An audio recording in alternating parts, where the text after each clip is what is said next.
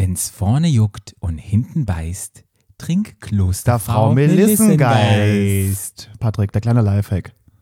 Wir sind doch nicht in der Spezialfolge. Ach so. Stadtland. Der Podcast. Stadtland. Stadtland.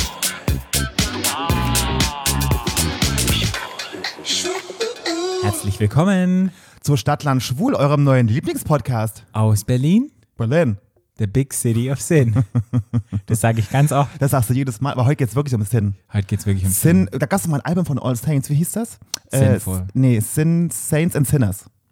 Saints and Sinners, die Heiligen und die, Die, die, Sündiger. die Sündiger. Wie du hier auf der Couch sitzt, ein bisschen wie so auf dem Pferd. Kannst du das so richtig Pferd machen? Der Aber so ein. Lady-Sitz aber. Das ist der Frauensitz. Der Frauensitz. Meinte ich. Ich bin doch heute, ich bin doch heute auch ledig, angezogen. Ich habe heute einen rosa Pullover an Ein rosa Pullover. Ich, und neonpinke Socken. ich glaube, du hast Matchy-Matchy-Sachen gemacht, weil letztes Mal der liebe Martin, der heute unser Gast ist und der gleich auftauchen wird und uns mit Rat und Tat zur Seite stehen wird, hat doch auch Matchy-Matchy gehabt letztes Mal. Ganz Stimmt, da erinnere ich mich dran. Ja, das war doch im Sommer, im Frühjahr. Frühjahr? Sommer. Sommer. Früher, früher Sommer. Frühjahr. Ja, wie ihr schon mitbekommen habt, haben wir wieder einen Gast. Denn es geht Martin um. Viehweger kommt heute wieder. Ja, den kennt ihr ja noch von unserer HIV Der, und der, PrEP der lustige Martin. Ja. Und wir haben ihn wieder eingeladen, weil heute geht es nämlich um. Geschlechtskrankheiten. Nennen wir die Folge auch Geschlechtskrankheiten, Patrick? Ja, ich finde Geschlechtskrankheiten ist gut. Ja, ich habe da äh, lustigerweise heute noch einen Artikel drüber gelesen, weil ich mich ja auch ein bisschen vorbereitet habe drauf. Ja. Äh, und das wird ja immer noch totgeschwiegen, ne? Ja, deshalb. Wir wollen das Stigma von Geschlechtskrankheiten ein bisschen heben, hochleben lassen. hochleben lassen, um einfach, da geht es um Fakten, Fakten, Fakten. Wenn es juckt und wenn es beißt, einfach Neben zu Ficken, wissen. Ficken, Ficken geht es heute um Fakten, Fakten, Fakten. Ja. Einfach, dass man weiß, was habe ich denn da unten. Übrigens haben ja auch, äh, das ist ja immer, man spricht ja immer nur, also ich spreche ja gut, ich bin nicht selber schwul, ne, aber bei Schwulen und über Geschlechtskrankheiten, aber jeder, warte mal, jetzt habe ich es vergessen, war es jeder Zweite? Also sehr viele Menschen haben in ihrem Leben mindestens einmal eine Geschlechtskrankheit. Da können wir gleich mal uns offenbaren. ob wir Martin mal, das haben wir ja schon gemacht, also ich zumindest. Ich hatte auch schon mal eine Geschlechtskrankheit. Ja, aber kann man, ja mal, kann man ja Martin mal fragen, nach welchen Zahlen, das finde ich immer ganz lustig. Ja. Also nicht lustig, aber interessant. Aber bevor es losgeht mit unserem Gast, der leider noch nicht da ist, aber der wahrscheinlich gleich kommen wird, fangen wir mit unserem Spiel Patrick, bei dir an. kommen alle mal später. Ja. Das ist doch gut. Aber es ist zu früh. Ja. Besser als zu früh, als zu spät. Fangen wir an mit unserem Spiel. A bis Z. Genau. Und ich habe mir heute überlegt, hey, wenn es doch um Geschlechtskrankheiten geht, können wir doch mal A bis Z machen mit Krankheiten. Oh, Patrick, das ist dein Lieblingsthema. Da hast du doch, da hast du doch ich- hunderttausende Geschichten. Ja, Tausende. Deshalb, willst du anfangen? Ja. Dann mal los.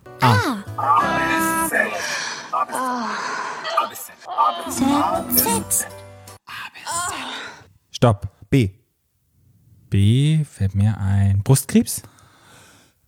Brustkrebs. Ähm, ah, ist eigentlich so ein schweres Thema, ne? Aber äh, ich habe eine lustige Story dazu zu sagen. Ich hatte mal, ich habe ja, äh, als ich ähm, Ausbildung gemacht hatte, ich habe ja Ausbildung gemacht zum Krankenpfleger und habe ja danach noch, bevor ich in die Psychiatrie gewechselt bin, ungefähr ein Dreivierteljahr auf der Onkologie gearbeitet. Und Onkologie ist ja Krebs, ne? Krebs, also Chemotherapie und so. Ja. Mhm. Da haben wir eine Patientin gehabt, die hatte Brustkrebs. So eine ganz nette. Und die, äh, wie war die sie ja meistens ganz lange im Krankenhaus, ne? Und so, die war ganz nett und war immer so, hat immer höflich und, und das. Und die hatte, äh, die hat auch gar nicht so die Haare verloren durch die Chemo. Die hat eigentlich doch relativ volles Haar gehabt, so. Ist Ich die- habe jetzt auch irgendwo gesehen, dass wenn man die Chemo kriegt, wenn man ein Eispack auf den Kopf macht, dann hilft es auch, die Haarfollikel irgendwie zu retten. Weil, dann die, weil dann die Durchblutung sozusagen an der Kopfhaut gestoppt wird und dann die Haarfollikel von der Chemo nicht angegriffen Oft werden. sagen ja die Menschen, dass, da- dass die nach der Chemo, wenn die Haare nachwachsen, dass sie besser nachwachsen als vorher. Ah, okay. Egal, auf jeden Fall ist die entlassen worden. Und ich muss sagen, wir hatten halt in der, auf der Onkologie, es war Gynäkologie und Onkologie, das war ein wirklich lustiges Team. Also wir waren wirklich lustige Schwestern, wir waren wirklich also alle sehr, ne, so offen und, und, und lustig. Auf jeden Fall kam die rein und wollte sich verabschieden, weil die entlassen wurde. Dann kam die rein, es war so eine kleine Frau, die war so Ende 60, würde ich sagen. Und dann kam die rein, die hatte einen schwarzen Lederminirock an, so Leopardenboots, so halb, so Enkelboots und eine Perücke. Die sah aus wie Tina Turner von früher. Weißt du noch, früher in den Ja, 80ern, wenn ja, die so diese ja. krasse Frisur hatte, diese krasse, die aussah wie so, wie so ein, also richtig so, ein, Ja. ganz, so eine Perücke, kom- komplett geschminkt, kam die da rein. Wir mussten uns alle schon sowas von beherrschen, weil es wirklich echt lustig aussah. Und dann hat die auch noch währenddem die Tschüss gesagt hat, ihren Stiftzahn verloren vorne. Vom, weißt du, was ist ein Stiftzahn? Weißt du, mit vorne? Ja, ja. den Stiftzahn verloren. Der War der aus Gold? Nee, das war ein ganz normaler Zahn. Die ist da raus. Wir haben, also ich will jetzt nicht lügen, aber wir haben bestimmt zwei Stunden lang nicht mehr aufhören können zu lachen, weil das war so, nicht, weil wir die ausgelacht haben, aber die war, das war so skurril, weil die halt vorher, weil die so lange kannten, dann kam die mit dieser Tina Turner Perücke, obwohl die eigentlich noch volles Haar hatte, kam die da rein, diesen Leder-Mini-Rock und so. Ich fand die feier die heute noch ab, die war ganz großartig, die alte. Ja, hat sie was Gutes gemacht. Absolut. Gesund wieder aus dem Krankenhaus raus, Krebs besiegt und dann Ja. Tina Turner. Was haben, wir da, was haben wir da gelacht an dem Tag? Da haben nachher sogar noch Angehörige, wo eine Frau im Sterben lag, die haben nachher gesagt, dass sie es total toll fanden, dass wir da so gelacht haben. Das war für die total befreiend auch, Ja. dass wir da auf der Onkologie so gelacht haben. Das war wirklich sehr lustig. Bei Brustkrebs fällt mir komischerweise an Angelina Jolie, die sich beide Brüste Ja, rausnehmen lassen hat, weil Mhm. die hatte doch dieses Brocco-Gen. die hatte dieses, ja, die Mutter hat ja auch Brustkrebs. Das ist ja so, das ist ja genetisch, ist, wenn, wenn Mutti, wenn Mutti Brustkrebs hatte, hat man eine riesengroße Mutti, Omi und so, dann hat man eine riesengroße Gefahr, dass man Brustkrebs auch kriegt. Mhm. Ich weiß halt, dieses, da gibt es dieses BRCA-Gen, wo sich viele drauf testen lassen. Und wenn man dieses BRCA-Gen, wenn es positiv ist bei den Frauen, dann hat man ein großes Risiko, dass man Brustkrebs kriegen kann. Hm. Und besonders irgendwas mit der Schwangerschaft hat es zu tun, aber da bin ich jetzt kein Spezialist. Nee, ich auch nicht. Aber Angelina Jolie hat sich ja die Brüste Schlaue rausnehmen Frau. lassen. Ja. Die Mutter ist ja gestorben an Ja, Brustkrebs. hat sich beide Brüste rausnehmen lassen und hat die dann auch nochmal schön liften lassen und Mit Silikon aufhören ja, lassen. auffüllen lassen. Mhm. Und da muss ich wirklich sagen, ähm, Die hat sich auch die Gebärmutter rausnehmen lassen. ja, die hat wirklich ja, die in die Hand genommen und hat das nochmal, Finde ich sehr weise. ja, hat das nochmal umgedreht oder dann verhindert. Finde ich echt also sehr spannend. Ja. Und ich finde es auch mal wichtig, es gibt doch auch mal diesen Brustkrebs mit dieser nicht roten Schleife, die ist dann pink. Gibt es doch immer irgendwie so einen Mann. Brustkrebs. Achso, Brustkrebs. Achso, Brustkrebs. Ja, keine Ahnung, ja. Ja. Und Ja. Da finde ich es auch mal wichtig zu gucken. Ich habe eine Freundin gehabt, die hatte auch Brustkrebs und die hat sich erst die eine abnehmen lassen, Brust, und dann hat sie sich die andere danach abnehmen lassen und hat sich aber dagegen entschieden, keine Implantate reinzumachen. Finde ich gut. äh, Ich finde das gut. Ja, und Ja. hat das ähm, machen lassen. Ich fand das auch total in Ordnung. Also ich kann euch nur sagen, ich als alte Krankenschwester, liebe Damen, geht immer schön zur Brustkrebsvorsorge und liebe Herren, lasst euch auch mal die Hoden untersuchen. Ähm, denn ein sehr guter Freund von meinem Freund ist äh, gerade vor kurzem gestorben. Der war 32 Jahre alt an Hodenkrebs. Krass. Mhm. Wahnsinn. Hodenkrebs gut behandelbar tatsächlich. Ja. Kann man gut abstellen. Mhm. Eigentlich ja. Ja, wenn man, wenn man zu lange wartet und dann ist es halt blöd, weil die Lymphknoten direkt bei neben, das ist genau wie bei Brustkrebs, weil auch die Lymphknoten in den Achseln sind. Ja. Das Problem ist, alles, was in der Nähe von Lymphknoten ist, streut sofort überall hin. Okay. Äh, nicht so gut. Okay, dann fange ich mal an. Ja.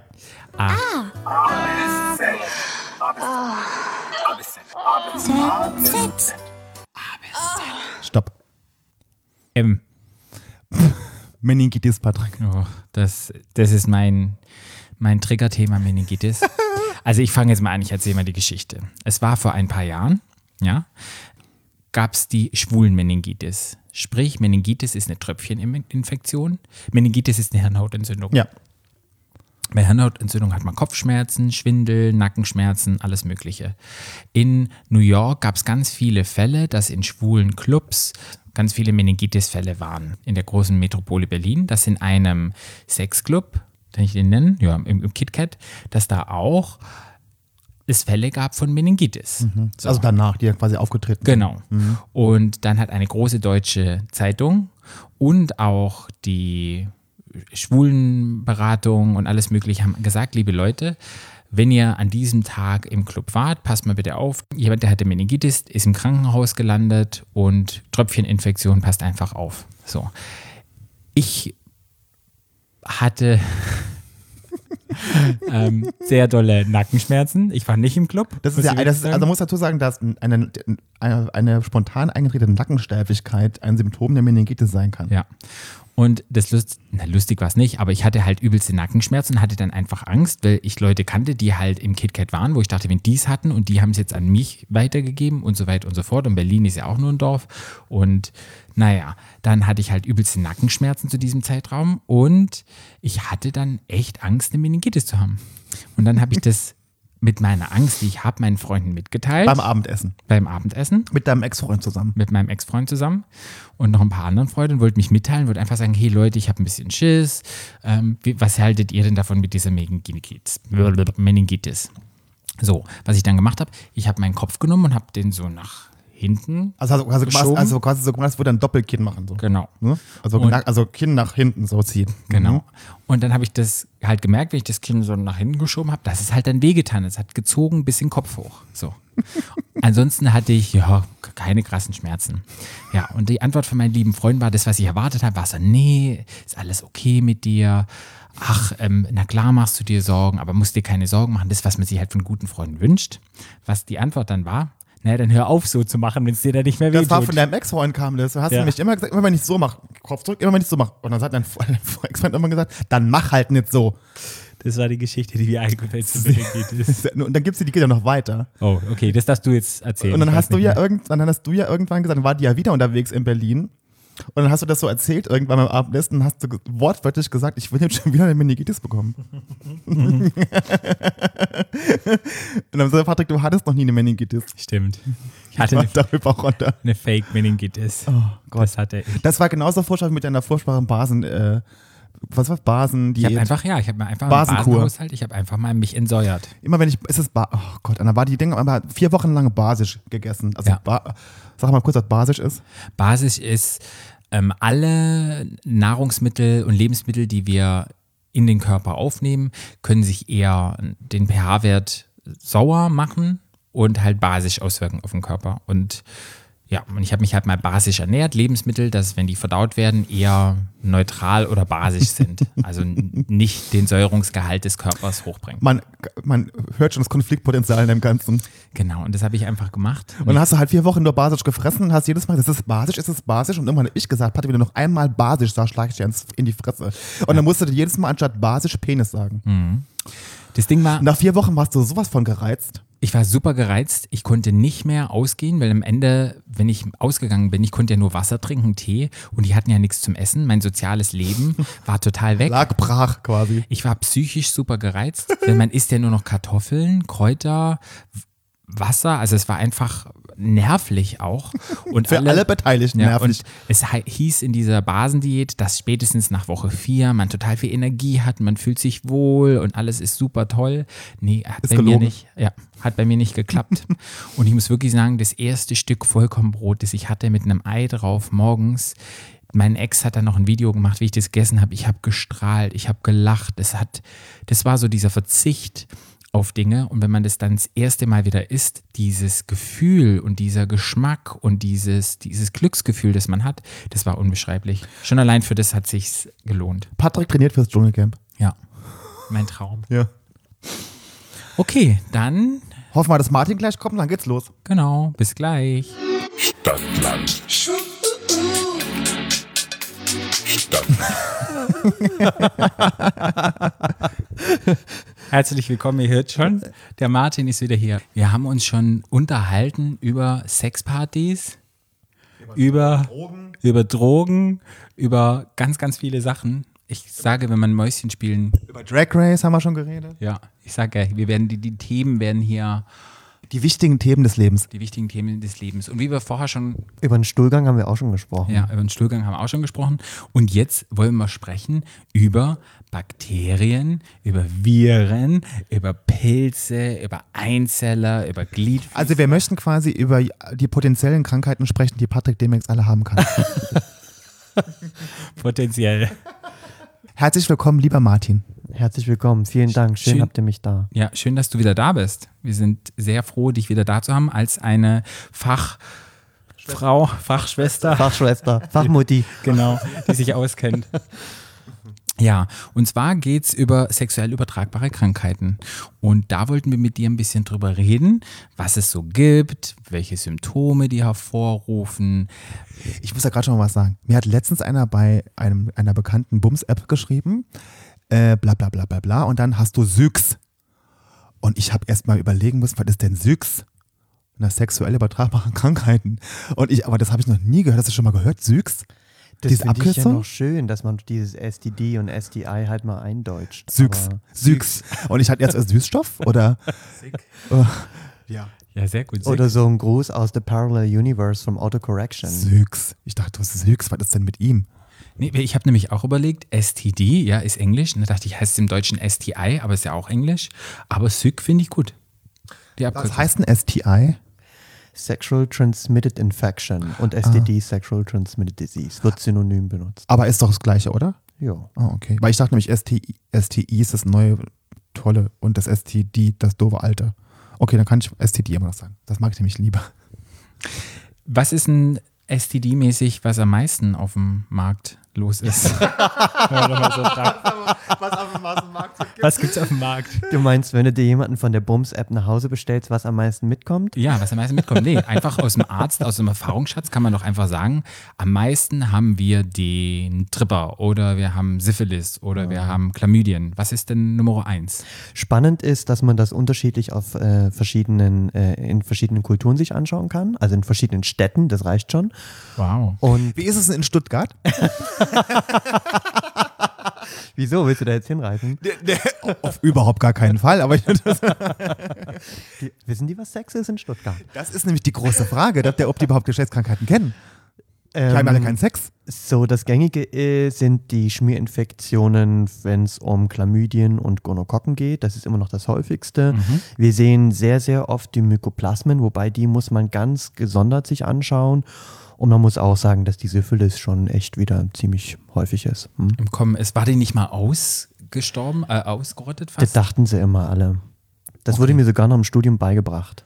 Mir nämlich auch. Also ich habe nicht studiert, aber in der Ausbildung. In der Ausbildung, ja. Ich hatte das nämlich auch so, dass Syphilis weg ist. Aber dann fangen wir doch erstmal an mit den Chlamydien. Also das überhaupt nicht weg. Also wirklich überhaupt nicht. Jeden Tag. Ja. Ja. Dann fangen wir doch mal an mit den Chlamydien. Chlamydien ist ein bakterieller Infekt, das weiß ich. Wenn ich an Chlamydien denke, denke ich immer an Sex in the City. Und es hatten immer komischerweise die Frauen. Ja, Chlamydien. Und wenn man immer irgendwelche Hollywood-Filme oder irgendwelche Filme gibt, dann ist es immer in Bezug auf Frauen werden Chlamydien genannt. Was sind denn Chlamydien? Ja, das sind, wie du schon sagtest, Bakterien, ähm, die besonders gerne in eigentlich dem Urothel sitzen. Das ist quasi die Schleimhaut ähm, der, ähm, der Harnwegsgänge, sprich da, quasi deine U Uretra. Das ist die Harnröhre, die deine Blase dann mit dem Ausgang verbindet. Und da sitzen die sehr gerne und die sitzen halt, man sieht sie halt statistisch gesehen doch recht häufig bei Frauen und Männern, äh, wobei sie auch sehr, sehr gerne im Po sitzen können und dort halt. Wie bei auch mir. Im Po. Ich habe es immer, ich hab's wirklich immer im Po, po, Immer. Popö- Popöchen. Das kommt ja auf die sexuelle Kultur drauf an. Das heißt, was man halt so gerne mag an Ja, ich, Spielereien. hab, ich bin halt relativ selten aktiv tatsächlich. also aktiv bist Obwohl du, ich es mag. also aktiv bist du ja wahrscheinlich dann schon unterwegs, aber du lässt dich halt gerne penetrieren. Das hast du schön gesagt, Martin. Ja, ich, find, ich finde, wir, ähm, wir gehen da viel zu sehr in so eine Kategorie rein und äh, vernachlässigen die verschiedenen sexuellen Spielvarianten, die man so haben kann. Und ganz oft reden wir eigentlich über den penetrativen Akt, obwohl man doch auch sagen könnte, dass ähm, sehr viele Menschen, die sich gerne penetrieren lassen, doch sehr aktiv im Bett unterwegs sind. Genau. Ja.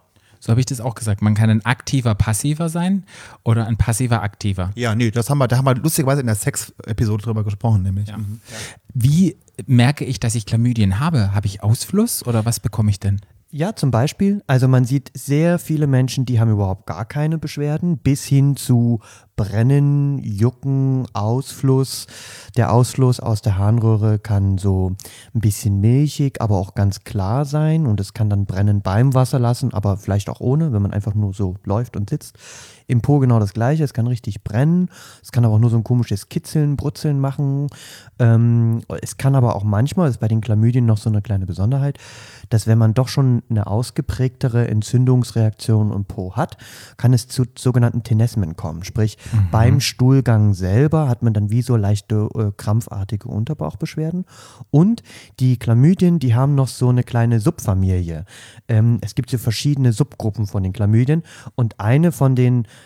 sagen wir, das ist so die böse kleine Schwester von den Chlamydien. Das ist das Lympho Mykoplasmen? Nee, das ist, das sind nochmal andere Tierchen. Ähm, die, die Subgruppe von den Chlamydien, das ist das Lymphogranuloma venereum, das LGV, oder die machen das LGV, das Lymphogranuloma venereum. Das sind so spezielle Chlamydien-Subtypen, die machen bes bestimmte Ulzerationen im Po, aber dann halt auch in den Lymphknoten, deswegen Lymphogranuloma. Die können aber auch so Ulzerationen auslösen, die dann nach draußen auf die Haut gehen oder am Penis gehen. Das sieht man aber nicht so oft. Und die muss man einfach intensiver und länger behandeln. Würdest du nochmal für unsere Zuhörer, was Ulceraso Ulcerationen sind, nochmal sagen? Ja, das ist eine Verletzung der Hautoberfläche. Die kann aber auch quasi die Haut im Körper, sprich also im Po bedeuten oder halt draußen auf, der, auf dem Körper. Mhm. ist eine tiefer gehende Verletzung der oberen Hautschichten, ähm, die meistens zu Nässung führt, meistens zu kleinen Blutungen führt und die meistens aber auch schmerzhaft ist. Es sei denn, wir reden über Syphilis. Die können auch Ulcerationen machen, die sind aber meistens nicht schmerzhaft. Einen kalten Schanker, oder? So heißt es doch. Schanker, Jetzt kommt die genau. krassen. Äh, aber ich merke es tatsächlich bei mir immer so, ich kann immer schon sagen, wenn ich ähm, Chlamydien habe, weil ich werde immer super gersi. Also ich habe, ich, also ich werde, so, also ich, ich, ich muss, also ich muss furzen, aber das riecht nach nichts. Also es ist wirklich immer so, ich, aber das, das, das merke ich dann immer schon und ich kriege auch so Krämpfe Ja. beim, beim Siehste? mhm, auf dem Klo. Und ich muss, und ich habe den, ich habe dann ständig Drang, aufs Klo zu gehen. Also Stuhlgang. Und so kommt aber nichts. Und da kommt immer nur so Ja. der Krampf. So, das, da, da merke ich es immer total dann. Ja. Es gibt ja auch die, habe ich gelesen, die Mykoplasmen und die eher Ureo, nee, Urea? Ureaplasmen. Und das wird mit den Chlamydien zusammen aufgelistet, in eine Schiene gemacht. Sind die ähnlich oder? Ähm, das kann man so nicht sagen. Die Mykoplasmen sind wie so ein bisschen eine kleine Sonderform. Die sind erst später quasi so ein bisschen auf unser Tableau gekommen, ähm, de, wo wir quasi mit drauf hin testen und schauen. Die gibt es natürlich schon viel, viel, viel, viel länger. Ähm, und das Problem ist bei den Mykoplasmen, wir vermuten, dass sie schon viel stärker mit zu unserem Mikrobiom dazugehören. Das heißt, sie sind wahrscheinlich viel stärker mit zu uns gehörig und machen auch in allermeisten Fällen gar keine Beschwerden. Aber wenn sie Beschwerden machen, sollten sie auch behandelt werden.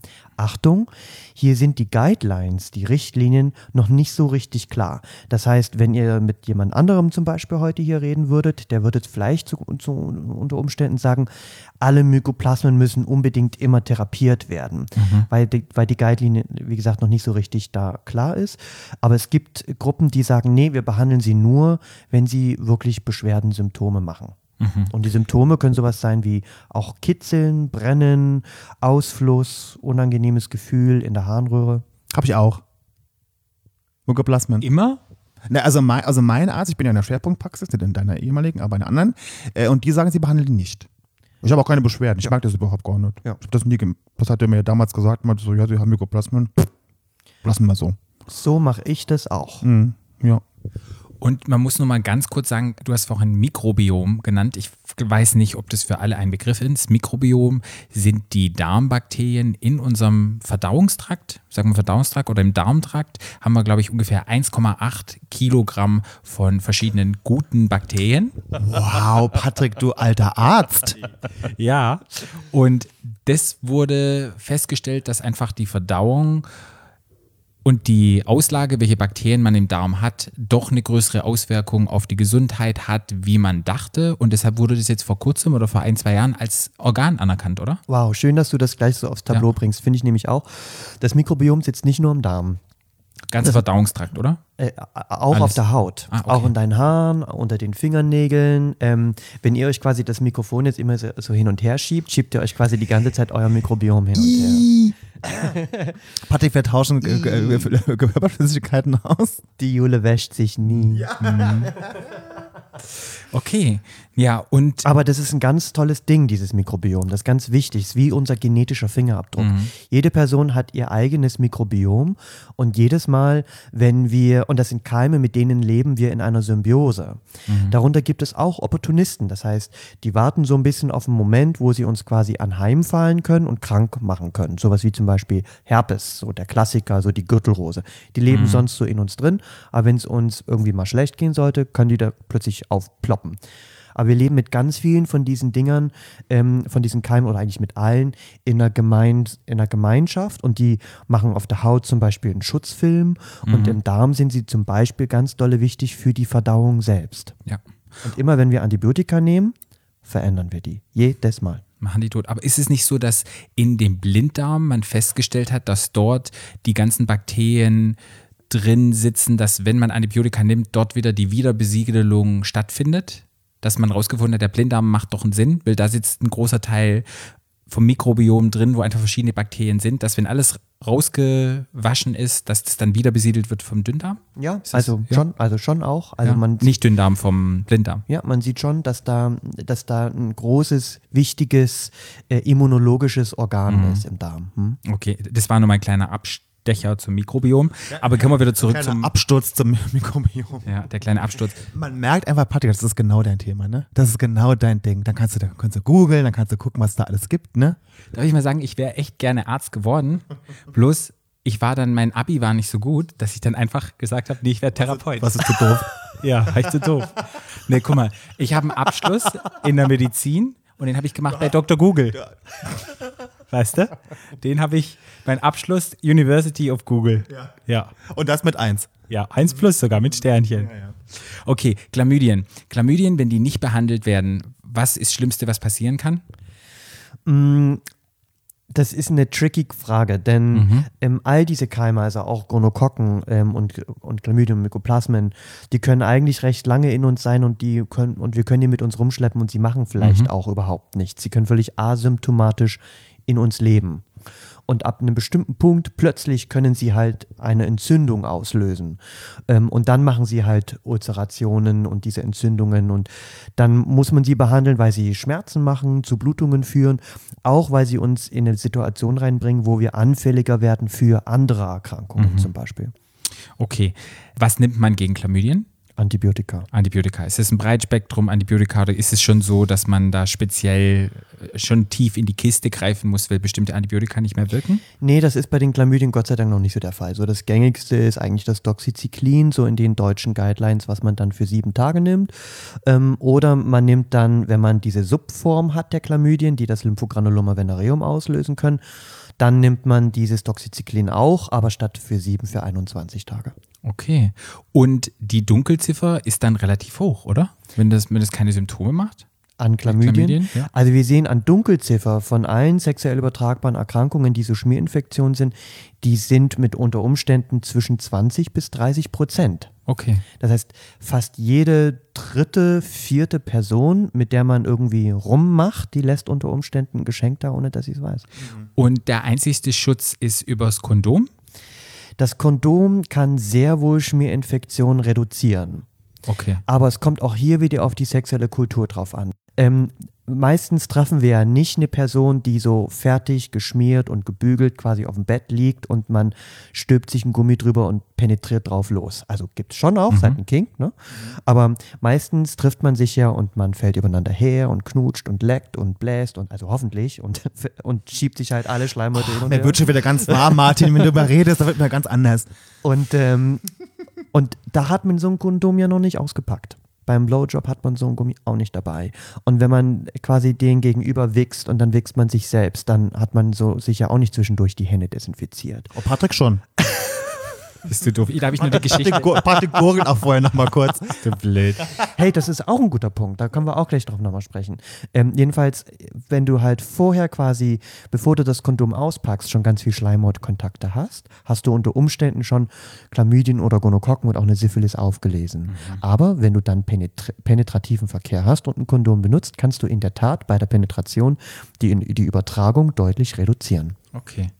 Und nochmal zurück, jetzt haben wir die Chlamydien und die Mykoplasmen und die Ureo, Ureaplasmen. Ureaplasmen haben wir abgehakt. Das zweite, was du gesagt hast, ist die Gonorrhoe. Gonorrhoe, der Tripper. Tripper. Den hatte ich schon mal. Tripper. Hattest du den auch schon mal? Klar. Du auch schon mal? saß mal so ein äh, Patient vor mir und der hat gesagt, ganz peinlich berührt, der war auch schon etwas älter, ich habe Männerschnupfen. Da musste ich erst mal googeln. Wir sagen immer, sagen im Krankenhaus Männerschnupfen, wenn Kollegen, weißt du, mä- männ, männliche Kollegen, wenn die Männerschnupfen haben, dann sind die, melden die sich krank und dann sagen die, die Damen nämlich immer, oh, der hat Männerschnupfen, der hat das irgendwie, die melden sich krank für nichts so quasi, das ist bei uns Männerschnupfen. Oder vielleicht haben die wirklich einen Tripper gehabt, man weiß Aber nicht. genau, hier, also früher war das offenbar ein gängiger Begriff für den Tripper. Und weil aus, es weißen Ausfluss gibt aus der Eichel wahrscheinlich, wa? Und ist die Rotze Ja. von der Nase. Ja, das ist schon, ja, genau. Also die Gonokocke, so richtig muss sie sich in den Symptomen nicht unterscheiden von den Chlamydien, ähm, wird aber häufiger als intensiver, stärker brennend, deutlich weiß, milchig, cremiges Sekret wahrgenommen, löst häufiger und stärker auch mal eine Proktit, also eine Enddarmentzündung aus, kann auch eine Rachenentzündung, also quasi den oralen. Das hatte nämlich ich. Ich hatte nämlich einen Tripper im Rachen und ich habe gedacht, das ist ein Husten und es war wirklich widerlich, das, was ich rausgehustet habe. Ähm, und hat er gesagt, das ist eigentlich selten. Ich hoffe, es hat sich gelohnt. Ganz ehrlich, ich weiß es nicht. Ich hatte beides schon. Ich hatte es ja im, im Hals, hatte ich es auch. Und ich hatte es auch im Pimmel. Und ich hatte wirklich auch so einen ganz schlimmen Ausfluss. Weil ich dann, dann- und das ist so, das ist so wie früher, wenn man so, als Kind, kennt ihr das, wenn man früher so ein, im, Schlaf gekommen ist? So ein, wie sagt man denn?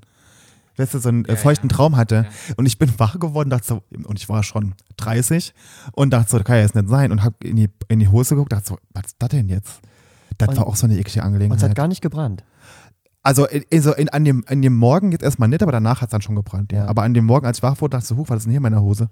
Wow, wie Glasscherben hat das bei War mir ganz gebrannt. Schlimm. Nee, war schlimm, ganz schlimm. furchtbar, ja. Mhm. Nee, bin ich verschont geblieben. Und dann hat mich halt mal ein Partner mit angesteckt, weil der halt neben raus ein bisschen was gemacht hat. Aber da, ja. Was macht man denn dagegen? Neben raus ein bisschen was. Also wenn der Partner neben raus ein bisschen was macht, was man da dagegen macht. Beziehungspflege. Sch Schluss machen, Patrick. Ja, man redet drüber. Man redet erstmal drüber. Genau, man öffnet erstmal das Gespräch. Das ist das Wichtige. Man öffnet quasi die Herzen, nachdem man die Öffnung ähm, äh, ge- Geherzt hat. Geherzt hat genau. Nee, es ist wichtig. Man muss, ich glaube, der, die, die Quintessenz war, wenn sowas passiert, man muss lernen zu kommunizieren und nicht verurteilen, weil man hat immer in einer Partnerschaft eine Verantwortung gegenüber dem Partner. Und wenn sowas passiert, dann muss man es kommunizieren. Da sind noch andere Wieder Sachen dabei. so eine schöne Brücke, die du hier gerade bringst. Das ist wichtig. ist so eins der wichtigsten Themen, die wir so in diesen Gay Applications ja sehen. Dass man dann gesagt bekommt, ähm, ich habe eine Chlamydie und man will sich das mitteilen und wird dann prompt geblockt. Was ja total doof ist. Äh, denn A weiß man nie, wer jetzt wem die Chlamydie hier gegeben hat. Mhm. Denn man kann ja, wie gesagt, asymptomatisch sein. Man selber ist vielleicht asymptomatisch, der andere ist aber symptomatisch geworden. Das geht. Und dann geht es ja nicht darum, sich die Schuld zuzuschieben, sondern sich zu informieren gegenseitig. Und dann finde ich die Reaktion, sich dann zu blocken, sehr unreif. Ja. Finde ich auch. Ja, finde ich auch. Man sollte eher sagen, hey, schön hast du mir das gesagt, mit dir habe ich wieder Sex. Ja, finde ich auch. Also, wissen wir, ähm, Tripper, Tripper, was wird gemacht? Antibiotikum. Antibiotika ähm, hat eine unterschiedliche ähm, Guideline in unterschiedlichen ähm, ähm, Ku- Kulturen.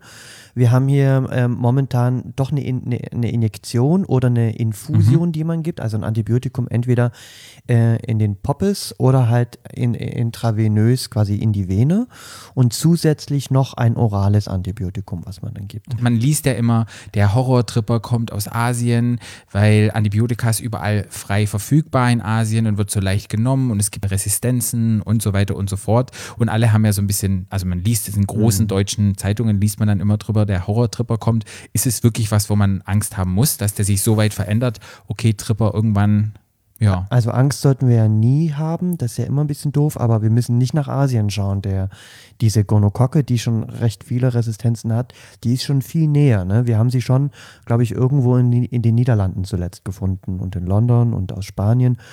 Das sind meistens, wie du es schon sagst, Länder, wo das Antibiotikum schneller gegeben wird. Und das ist auch der Grund, weswegen wir mittlerweile bereits eine IV oder eine intramuskuläre Injektion geben müssen, weil sich die Therapie anpassen muss an die Resistenzlage des Keims.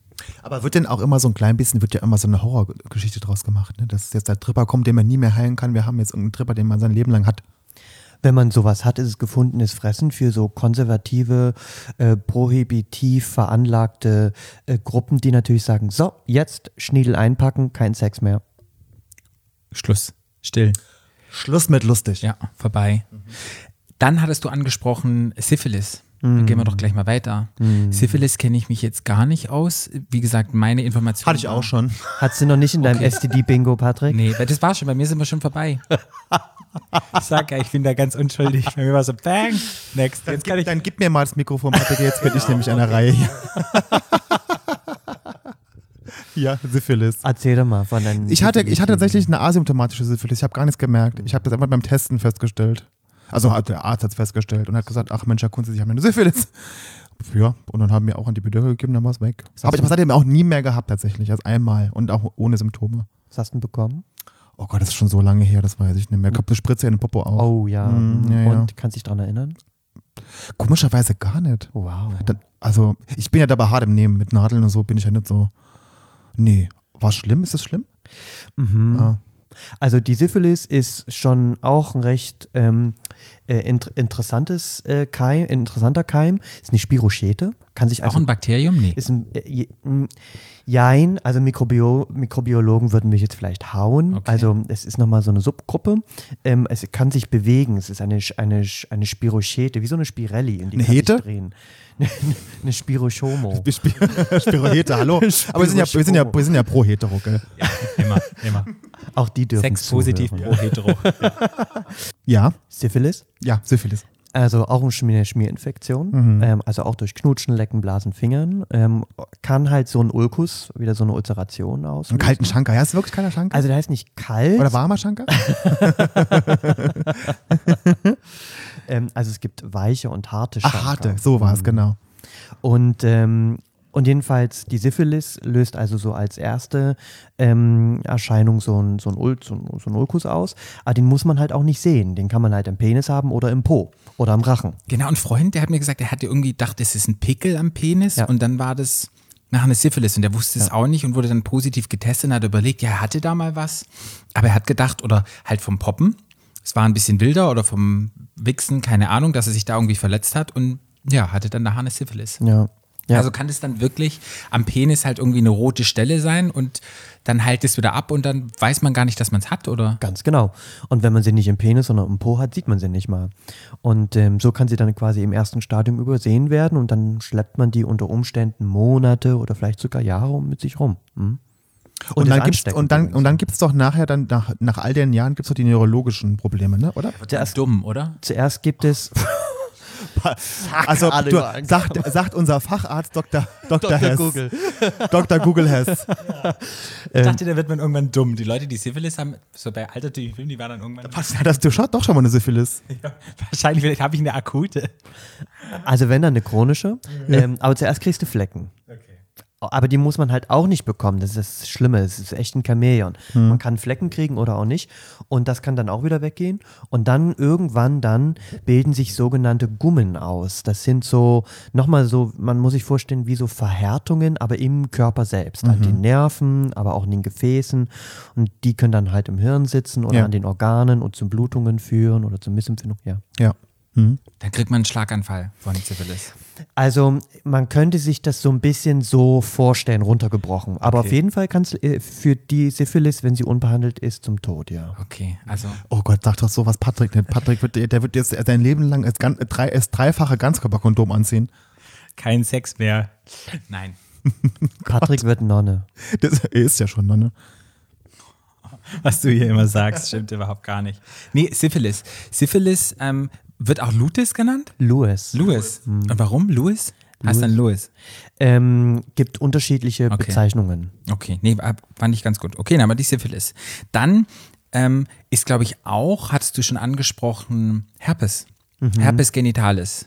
Es gibt einmal den Herpes, mein Fachwissen, Herpes im Mund, Bläschen, gehört, ich habe manchmal solche weißen, es ist, glaube ich, kein Herpes, so weiße Aften. Aften. Es, Aften, ist es auch, hat es auch Herpes? Wissen wir gar nicht so richtig. Ähm, Aften können ist eine Schleimhautentzündung Mhm. im Mund und kann ausgelöst werden durch verschiedene Viren, auch so Adeno- und Rhinoviren, Okay. aber ähm, doch sehr gerne auch durch die Herpesviren. Die Herpesviren sind eine ganz bunte, wilde Familie, gibt es ganz viele verschiedene.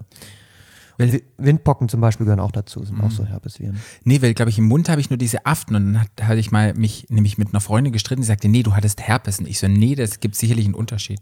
Aber wenn das dann Kann das Unterschied ist, geben, kann aber auch das gleiche sein. Man weiß es nie, weil mir nicht drin steckt. Hast du sowas im Mund, Flo? Ich hatte öfter mal schon immer eine Afte, aber ich habe noch nie Lippenherpes gehabt.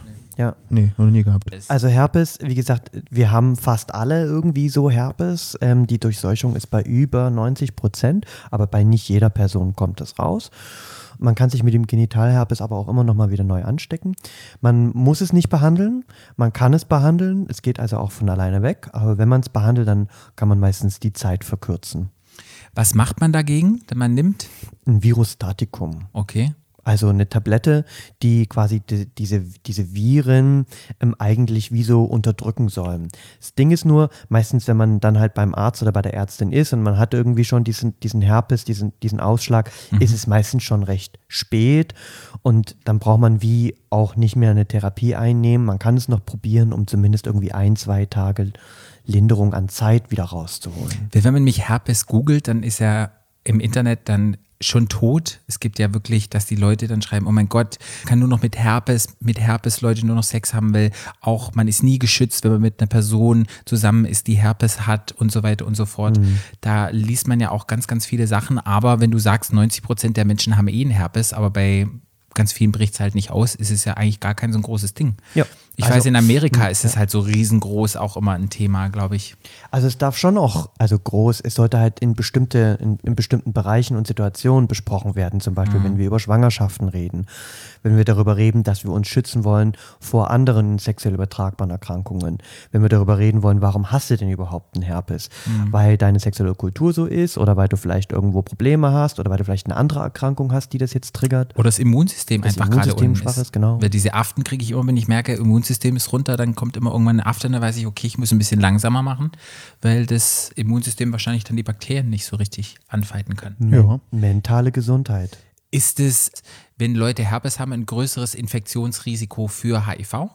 Ja, wenn man, äh, also alle äh, Schmierinfektionen, die eine bestimmte Entzündung auslösen können, im Po oder im Penis oder in der Vagina, können ähm, eine Übertragung von HIV vereinfachen. Ja, Okay, also man ein höheres Risiko. ja. Okay, gut. Das haben wir Also aber nicht, schon, wenn man es schon mal hatte, sondern wenn man es Das haben wir aber schon in der HIV-Folge gelernt, Patrick. Mhm. oh, man habe ich dann vergessen. Wollte ich man nochmal nachfragen. Ja, man kann es ja nie oft genug Ja, finde ich auch.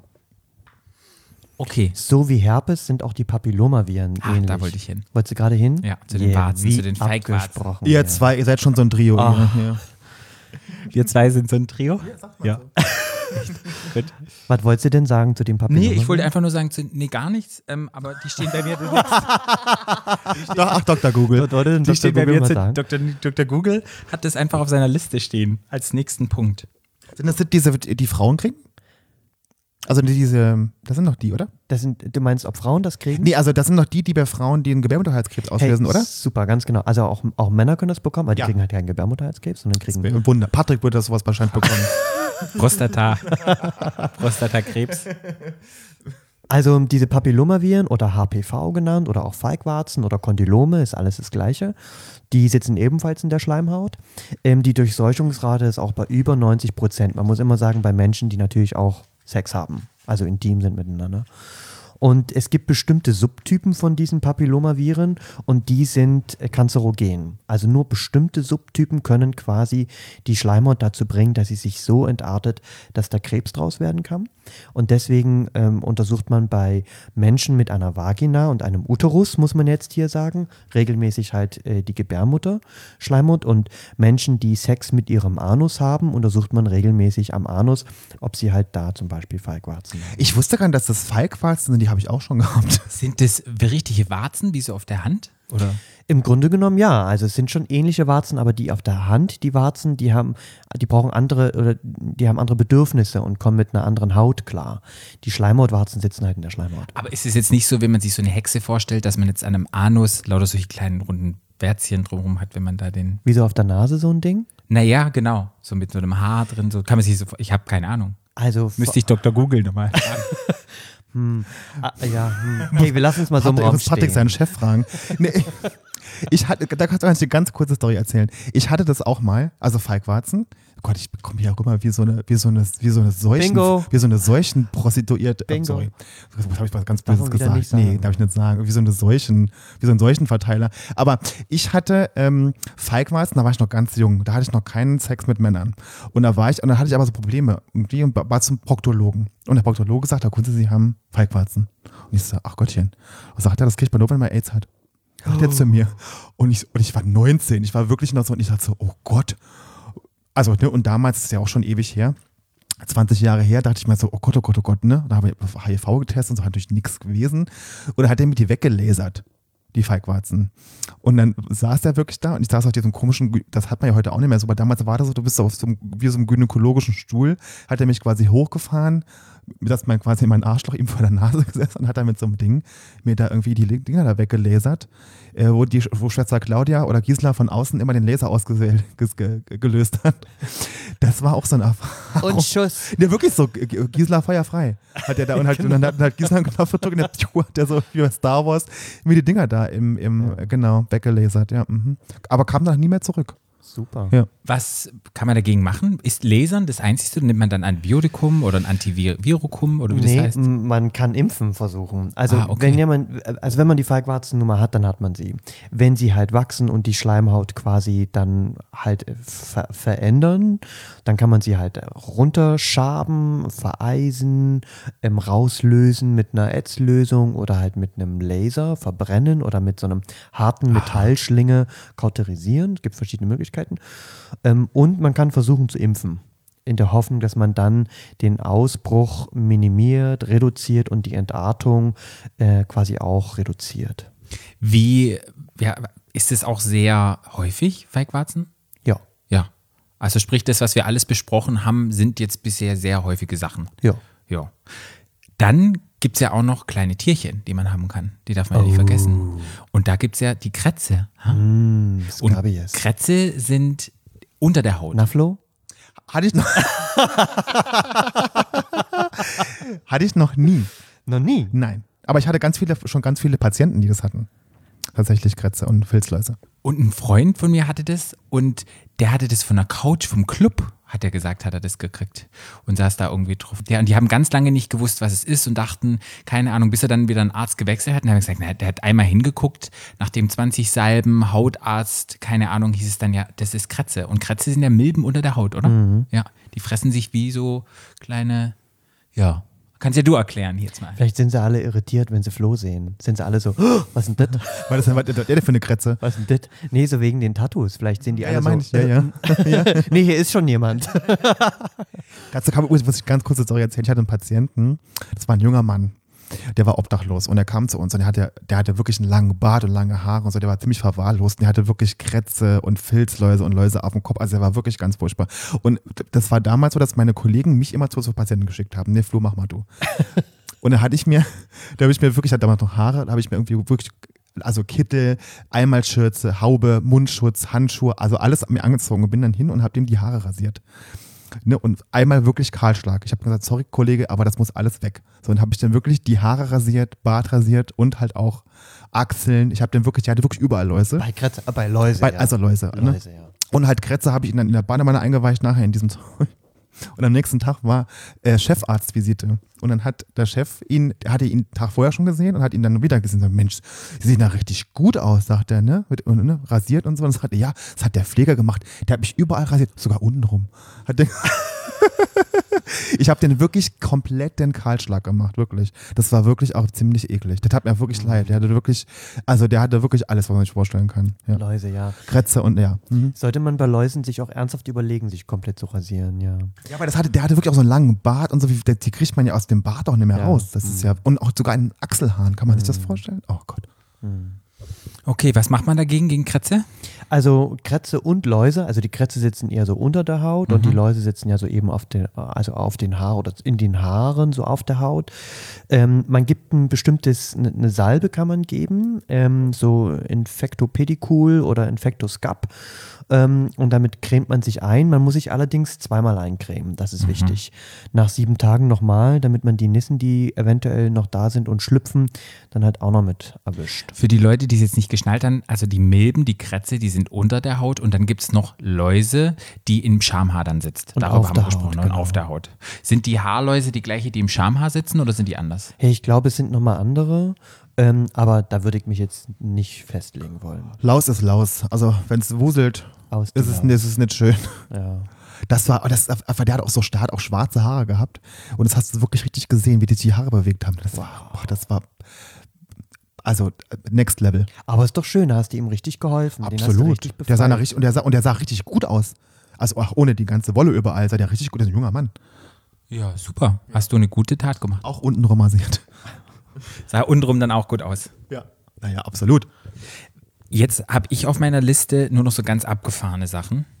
Ich weiß aber nicht, ob das sehr, ja, ob das sehr ähm, häufig vorkommt. Ich kann dir einfach, ich weiß nicht, ob ich es richtig ausspreche. Fällt dir noch etwas ein, das häufiger vorkommt, wo du sagst, so, das haben wir jetzt noch vergessen? Also jetzt haben wir mal so die quasi die Schmierinfektion quasi so ein bisschen durch und die Hautkontaktinfektion. Also ich finde, man könnte schon nochmal über Hepatitis reden. Genau, das ist ganz wichtig, stimmt. Hepatitis. Okay, ne, die Hepatitis steht hier auch noch drauf, dann würde ich mal sagen, gehen wir mal zu Hepatitis. Hepatitis, ich glaube, das Allgemeinwissen von den Menschen ist so, man ist geimpft. Gerade wenn man im medizinischen Bereich ist oder in einer Risikogruppe ist, sind, glaube ich, die meisten geimpft. Ich weiß nicht, ob schon in jungen Jahren, ab 18, glaube ich, werden heutzutage alle geimpft gegen Hepatitis, oder? Unter Umständen sogar schon viel früher. Ja. Mhm. Und geimpft werden kann man gegen Hepatitis A und B. Und C kann man nicht impfen. Und es gibt auch D und E, habe ich irgendwie mal gelesen. Ja. Und geht es auch bis zu F? Ist so ein Buchstabensalat. Nee. Nee. Also man hört dann bei E eigentlich auf. Und ähm, A ist eine, ist eine Tröpfcheninfektion, das heißt, A kann man super easy bekommen. Anniesen, wenn jemand sich nicht die Hände wäscht im Salat, wenn man den so anrichtet. B ist schon eher, da brauchst du wieder sexuelle Kontakte oder durch zum Beispiel ein? Tattoo stechen, ähm, genau, Sex oder ein Tattoo stechen, das geht auch, oder ein Piercing bekommen. C auch unbedingt sogar Blutkontakte, wobei man sagen muss, bei der C, die ist halt extrem widerstandsfähig. Die kann halt schon in kleinsten Tröpfchen auf so Oberflächen halt über vier, fünf, sechs Wochen bestehen bleiben und auch noch ansteckend sein. Das heißt, wenn man sich so überlegt, wenn man so Substanzen konsumiert ähm, mit so Sniffing-Röhrchen ähm, und sich das halt durch die Nase zieht, kann es ja zu kleinen Verletzungen in der Nasenschleimhaut führen, die dann auf der Oberfläche von dem Geldschein oder dem Röhrchen oder dem Strohhalm kleben bleiben und dann über Wochen dort persistieren und dann, wenn man das Röhrchen quasi wieder rausnimmt bei der nächsten Party und das halt auch anderen Leuten anbietet, man andere Leute mit diesem Hepatitis C ähm, Körperchen anstecken kann auf der Oberfläche von diesem Geldschein oder dem Röhrchen. Deswegen propagieren wir immer safer Sniffing. Also wenn man Substanzen durch die Nase snifft, sollte man unbedingt nie Geldscheine nehmen, sondern immer seine eigenen Röhrchen haben, wie man auch seine eigene Zahnbürste benutzt und seine eigenen Rasierklingen, weil auch da kann Hepatitis C drauf sitzen. Und Hepatitis heißt Leberschnupfen, Leberkrank. Man läuft gelb an, das ist immer so, glaube ich, das Klischee. Man wird gelb, man kriegt gelbe Augen. Die Leber arbeitet nicht mehr richtig und kann die Giftstoffe nicht mehr richtig aus dem Körper rausmachen. Das ist eine Entzündung der Leber. So. Ja, finde ich Ja, total. ist das so Ja, alles richtig? und korrekt. bei einer A und einer B ist es nicht so stark und bei einer C ist der Schnupfen oder die, die, Leberentzündung sehr, sehr stark, oder? Kann man das so? Hm, Ja, das ist schwierig. Was bedeutet schon stark, ne? Also, wenn ich zum Beispiel später im Leben eine A kriege, weil ich sie früher als Kind nie hatte. Als Kind kann man, wie wir es schon vorher mit Röteln und Masern besprochen haben, ganz milde Verläufe geben. Dann haben die vielleicht nur Schnupfen. Aber später, wenn du eine Hepatitis A bekommst, kann es richtig fulminant sein. Es kann zu einem Leberversagen führen. Das ist so eine fette Entzündung der Leber, die, da bist du unter Umständen Tage, Wochen außer Gefecht gesetzt und kannst noch über ein ganzes Jahr danach so richtig chronisch fatig sein. Ähm, ist aber, verläuft aber meistens nur akut. Das heißt, es gibt keine Chronifizierung bei der A. Die B und die C, die verlaufen fast immer, ne, immer kann man auch nicht sagen, aber sehr häufig chronisch. Das heißt, man kriegt es und es geht auch nicht wieder weg. Und das ist das Problem. Wenn sie dann halt chronisch verlaufen, können sie im Laufe der Zeit die Leber durch diese perpetuierende Entzündung, also eine permanente Entzündung, halt in ihrer Stoffstruktur so verändern, dass die Leber sich anfängt umzubauen und dann halt selber abzubauen. Und dann hat man anstatt Lebergewebe nur noch Bindegewebe. Und das ist ja dann mit dem Leben nicht mehr vereinbar.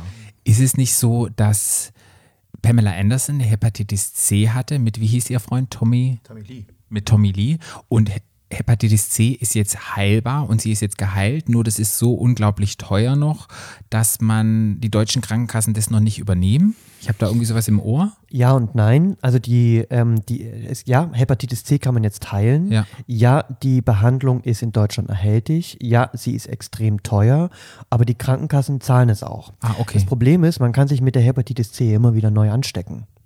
Und spätestens nach der zweiten oder der dritten Hepatitis C verlangen dann die Krankenkassen so komische Sachen von uns. Sowas wie, wir sollen die Menschen aufklären, wie sie sich halt sexuell verhalten und so ein Kram. Also, und es gibt manche Krankenkassen, die weigern sich dann, eine Therapie zu übernehmen. Und dann muss man halt, plöt- was ja, was ja quasi ethisch und moralisch ja verwerflich ist. Das heißt, man muss dann plötzlich juristische Schritte hier reingehen und das ist ein bürokratischer Aufwand. Okay. Und dann, wenn es C, Hepatitis D, Hm? Die D ist eine Zusatzversicherung, ähm, ist eine Zusatzerkrankung, die man zur B bekommt. Das heißt, du brauchst die B, damit man überhaupt ähm, die D bekommen kann. Ähm, ist quasi wie so eine on top. Die brauchen sich gegenseitig, damit man sich, ähm, da, damit man quasi Fl Fluoride im Blut ist. Und dann gibt es noch die E. Und die E ist wie die A so eine Tröpfcheninfektion, die meistens eh akut verläuft. Wenn man geimpft ist gegen A und B, ist die Wahrscheinlich Wahrscheinlichkeit, dass man C, D und E kriegt, geringer? Nein. Okay. Also D schon. D kannst du nur kriegen, wenn du B hast. Und wenn du geimpft bist gegen B, kannst du D nicht kriegen. Okay. Gut. Ich bin eine, also ich bin, die, mich haben sie immer, das habe ich ja damals schon erzählt, mich haben sie immer versucht zu geimpfen gegen A und B. Ich habe nie Twitter äh, aufgebaut. und jetzt wollen ja, will ja mein, mein in, in der Schwerpunktpraxis, die wollen mir jetzt ähm, die Grippeschutzimpfung mit Ja. den mit der A und B-Impfung geben, ob das vielleicht nochmal irgendwie was bewirkt, weil ich habe das nie aufgebaut. Würde ich auch probieren. Ich würde wahrscheinlich dir dann die B alleine geben mit der Grippeschutzimpfung. Und es gibt noch einen anderen Grippeschutz, äh, eine andere Impfung gegen B, die hat eine höhere Dosis an B drin. Ich will jetzt den Namen mal nicht nennen. Ja, ähm, ja. Aber da kannst du dich mit der Schwerpunktpraxis unterhalten. Da ist wie nochmal so eine extra Dosis B drin. Und die mit der Grippeimpfung zusammen geben, könnte dazu führen, dass dein Immunsystem wie angekurbelt ist und du dann ein Responder wirst. Ja. ja. Okay, dann hat man besprochen, was die Hepatitis B macht. Wie ist Hepatitis generell heilbar? Was wird gemacht? Wird Antibiotika gegeben? Wird, keine Ahnung, was sind die, ja. Sind ja Viren, das heißt, Ja. Antibiotika wirken hier mal wieder nicht, Okay. sondern muss also Virustatika geben. Ähm, die A heilt meistens alleine aus und bei der B und C kann man versuchen, mit Virustatika äh, quasi diese zu behandeln. Das Problem ist bei der B, da gibt es momentan, wenn sie von alleine nicht ausheilt, keine ähm, Heilungsmöglichkeiten. Man, es gibt nur eine funktionelle Heilung, sprich, man muss dann permanent Medikamente einnehmen, damit die B unterdrückt ist. Okay. Die C ist heilbar. Okay, gut. Ja, was äh, ist nochmal, haben wir noch einen wichtigen vergessen jetzt hier? In deiner Liste ist dir noch ein wichtiger? Also es gibt ja noch ganz viele, aber ich denke, das sind so die wichtigen, die man, glaube ich, mal, die quasi immer angesprochen werden, wenn man so ein Sexdate hat und dann Ja. ähm, schmust man irgendwie schon rum, hat den Schwanz schon im Mund und plötzlich kommt, bist du gesund? Ja. Dann ist ja wie so, äh, wollen wir nochmal reden? Das ist, das ist auch immer so eine saudoofe Frage. Bist du Das finde ich so Ja. eine saudoofe Frage. Bist du gesund? Ja, was heißt das? Ja, bist du das gesund? Ja, ja, also im Moment ja. Aber weiß ja immer auch nicht. Ne? Ich kann ja schlecht sagen. Ja, ich war halt beim Testen, da war alles in Ordnung, das ist aber auch schon wieder drei Wochen her. Ich habe in drei Wochen mittlerweile schon wieder mit zehn Typen gewumst. Also, Hm. jein. Ist, ein ganz, ist, ein, ist eine super Überleitung. Also HIV ist ja eigentlich auch eine STD, kann Ja. man ja mal sagen, aber können wir auch mal, hatten wir ja schon. Mhm. Ähm, und das sind ganz wichtige Punkte, die du gerade eben sagst. Es ist dieses diagnostische Fenster. Ja. Da muss man sagen, wenn man halt ähm, jetzt mit jemandem mal Sex hatte, kriegt man nicht am nächsten Tag zum Beispiel A schon Symptome und auch wenn man sich danach testen lässt, kriegt man unter Umständen nicht am nächsten Tag schon das positive Ergebnis. Ja. Sondern es braucht manchmal ein paar Tage, damit die ganzen Testverfahren überhaupt erst anschlagen. Mhm. Ähm, und trotzdem kann man sie übertragen. Sprich, ich kann quasi eine Krankheit übertragen, aber der Test ist trotzdem weiterhin noch negativ. Ja. Das nennt man diagnostisches Fenster. Ja. Ja, also ja. Ich finde, also man muss ja immer, man, man achtet ja auf sich selber und man macht ja immer nach allem nach bestem Gewissen, ne? Aber wenn ich halt mich gewiss, in, in einer gewissen Weise sexuell verhalte, muss ich halt immer damit rechnen, dass ich mir dann trotzdem was einfange, auch wenn ich da regelmäßig zum Testen renne und auch der andere. Ja. Das, also ich finde die Frage immer, denke ich mir so, oh, das ist schon saudoof. Ja, aber hundertprozentiger Schutz gibt es ja dann letztendlich nicht. Ist ja viel Schmierinfektion, viel Tröpfcheninfektion und wir sind ja einfach durchs Mikrobiom nicht steril. Sprich, Sex ist eigentlich eine dreckige Sache, oder? Hoffentlich. Und wichtig ist es dann. Hoffentlich, da sehr, also sehr hoffentlich. Ja, aber dann ist es ja wichtig, dann wirklich kommunikativ zu sein und einfach den Menschen zu sagen, hey, ich habe viele wechselnde Partner oder ich bin gerade in einer sexuell aktiven Phase und so weiter und so fort. Und nur durch die Kommunikation miteinander kann man das dann vielleicht ein bisschen eindämmen, oder? Ja, und sich vor allem danach unterhalten, ob man was hat. Ich finde, ich habe heute Mittag ähm, einen interessanten Artikel gelesen, äh, wo ähm, jemand geschrieben hat, dass, also da ging es auch um Geschlechtskrankheiten, dass keiner drüber redet. Ne? Und dass man dann immer gleich, wenn so, wenn so ein Thema dann aufkommt, irgendwo gleich alles so, alles schweigen. Ne? Und dass es ja schon wichtig wäre, dass wir uns so genau darüber auch unterhalten. Ja. Weil es, es habe irgendwie, ich habe jetzt keine genauen Zahlen, aber ich weiß, dass sehr, sehr viele Menschen im Leben irgendwann mal eine Geschlechtskrankheit haben werden. Mhm, ja. Ähm, und das ist ja dann gar nicht so selten. Ähm, und aber reden drüber tut ja keiner. Weil es halt immer so ein bisschen sch schmuddelbehaftet Ja. ist. Und ähm, ja, man hat immer das Gefühl, wenn man halt eine STD nach Hause bringt, das ist immer assoziiert mit ganz viel wilden, komischen Sex, der halt nicht normativ ist. Ja. Ist halt sehr schambesetzt, was sehr Ja. schade ist. Ja, finde ich auch. Du hast noch ganz viel damit gebracht, was du noch ansprechen wolltest. Ähm, mhm. Also ich finde zum Beispiel über PrEP und äh, STIs so genau. schon noch Das, ein guter Punkt. ja, und irgendwas mit, haben wir mit Trans, hast du vorhin auch noch was gehabt? Ähm, ja, und zwar, da- das Wichtige ist ja, das hatten wir auch schon gerade versucht anzusprechen, ähm, diese ganze Testungsgeschichte, wann mache ich quasi welche Diagnostik Ja. und vor allem, wer bekommt denn die? Ja. Da sehen wir ganz viele Unterschiede. Wir sehen ganz viele Menschen, die unterschiedliche Formen von sexueller Kultur ausleben, haben nicht alle einen gleichberechtigten Zugang zu ihren Testmöglichkeiten. Und das finde ich ein ganz schwieriges Thema. Ich habe so, fällt mir jetzt gerade ein, auch in dem Artikel gelesen, den ich da heute Mittag in der Hand hatte, dass zum Beispiel auf dem Land ähm, schwule, vor allen Dingen schwule Männer sagen, wenn sie in Be- Bezug auf Geschlechtskrankheiten jetzt, wenn sie zum, die gehen oft zum Urologen oder zu so, die haben ja weniger so diese, diese Schwerpunktpraxen, wo die komplett alles da mit denen machen, ähm, wo die dann teilweise Erfahrung haben, wenn die mit äh, Geschlechtskrankheiten zum Urologen gehen und dann erzählen, dass sie schwul sind, dass dann der, der Urologe rot anläuft und dann irgendwie das Gespräch nicht mehr weiterführt und gar nicht mehr drauf näher eingeht. So, das sind so die Erfahrungen, die so haben, gerade so im ländlichen Bereich, ne, die, wo, die, wo die Ärzte einfach nicht so den Kontakt auch zu der Szene so haben und Ja. so. Das ist auch Wahnsinn. Ja, da musst du gar nicht aufs Land schauen. Mhm. Kannst du auch hier in der, in der Stadt gucken. Echt? Ja. Und dann hast du Menschen, die gehen halt zum, zum Arzt oder zur Ärztin und denken, sie sind dann auf alles getestet. Und dieses alles testen geht ja schon gar nicht. Mhm. Ja, nee. Und dann haben, fühlen sie sich quasi in der falschen Sicherheit. Mhm. Oder ganz viele Menschen, die zum Beispiel ähm, mit einer Vagina geboren sind, Volvic People, Ja. ähm, die, die, die halt auch ihre sexuelle Kultur mit ihrer Vagina ausleben, die gehen halt dann zu GynäkologInnen ähm, und denken auch, sie kriegen dann halt vielleicht alles getestet, aber kriegen ganz oft auch nur ganz wenig Testung Mhm. ähm, und müssen unter Umständen auch noch ganz viel da- und ganz oft dafür bezahlen, was Ja. ich sehr diskriminierend finde. Absolut.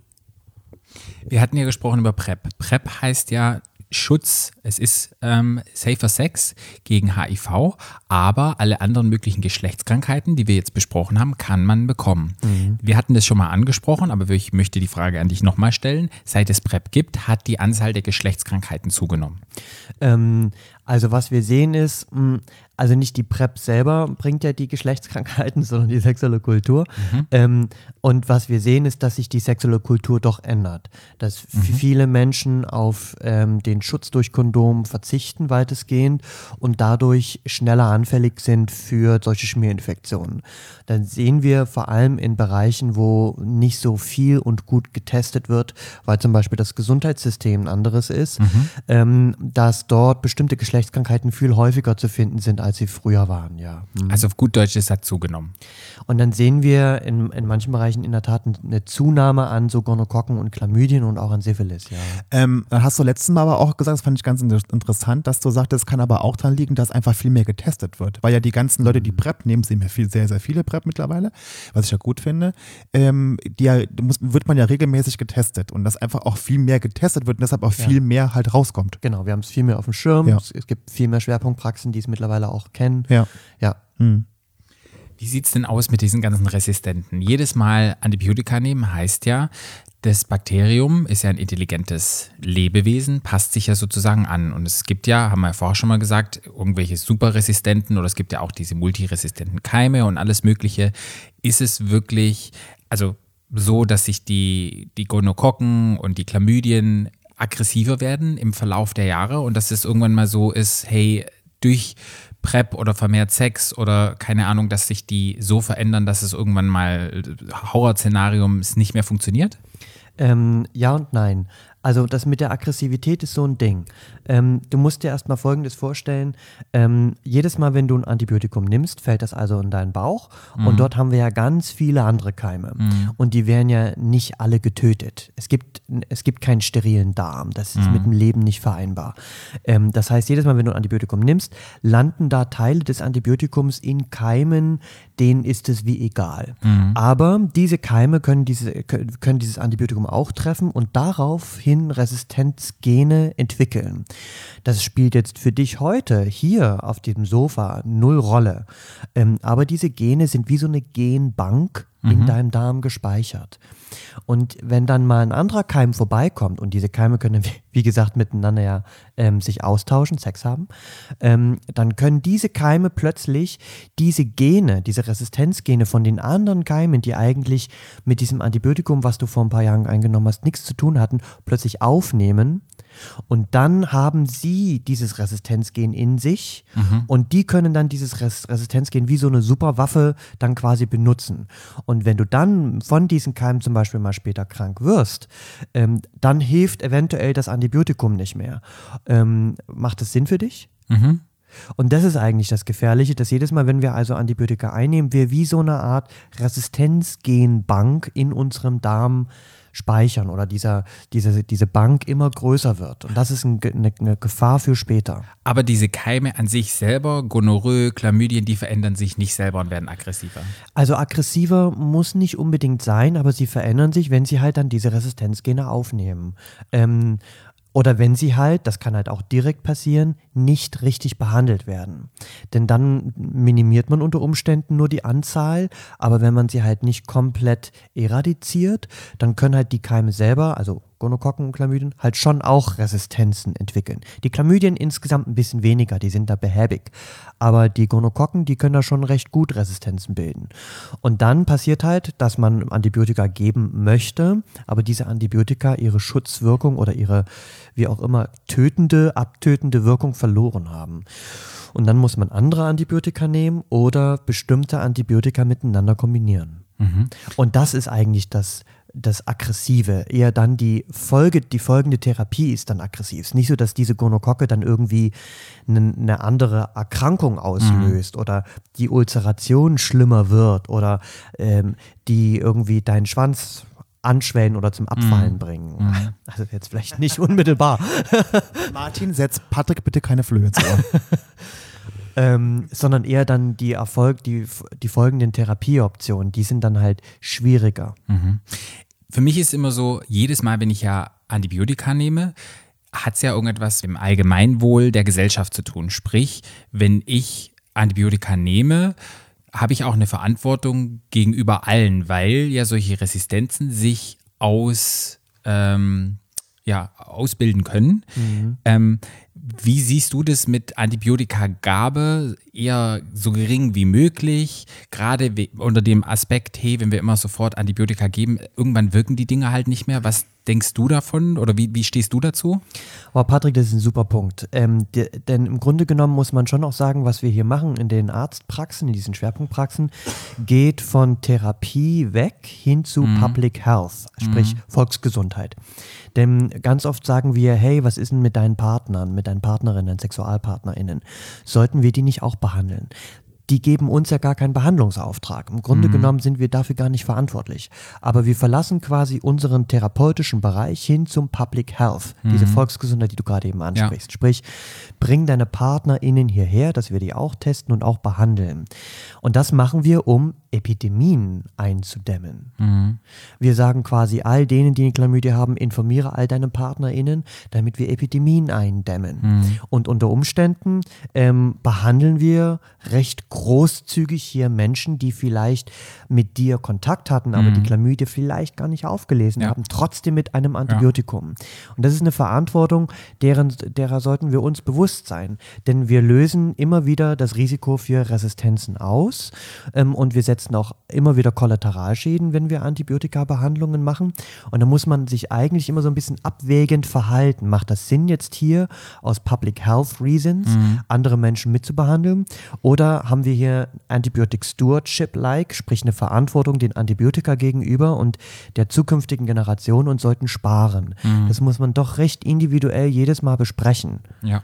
Ich denke, es ist schon eine große Verantwortung, wenn ich Antibiotika nehme und sehr flax mit Antibiotika umgehe und vielleicht auch sexuell, ist meine Meinung, jede Woche in der Praxis, in der Schwerpunktpraxis lande und habe dann wieder irgendetwas anderes, wo ich dann schon so denke, hm, ja, du musst mal drüber überlegen, kommunizieren mit den Leuten und ich glaube, da müsste dann die Aufklärung nochmal anders stattfinden, oder? Weil sonst, ja, man muss es ja irgendwie unterdrücken, weil das ist ja dann schon sehr schade, wenn dann Person A, B, C, D, E ähm, immer jede Woche einmal da ist und dann sagt, hey, ich brauche schon wieder und ich brauche schon wieder und ich brauche schon wieder. Also gibt es dann auch irgendwann mal einen Stopp, dass dann eine Praxis sagt, nee, ich behandle es nicht mehr oder darf man das nicht?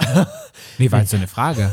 Patrick, Rig- Dr. Google rigoros wird hier durchgegriffen. Aber Patrick, das, ist eine, ich, das würde mich mal interessieren, wenn jetzt wirklich jede Woche jemand kommt. Patrick.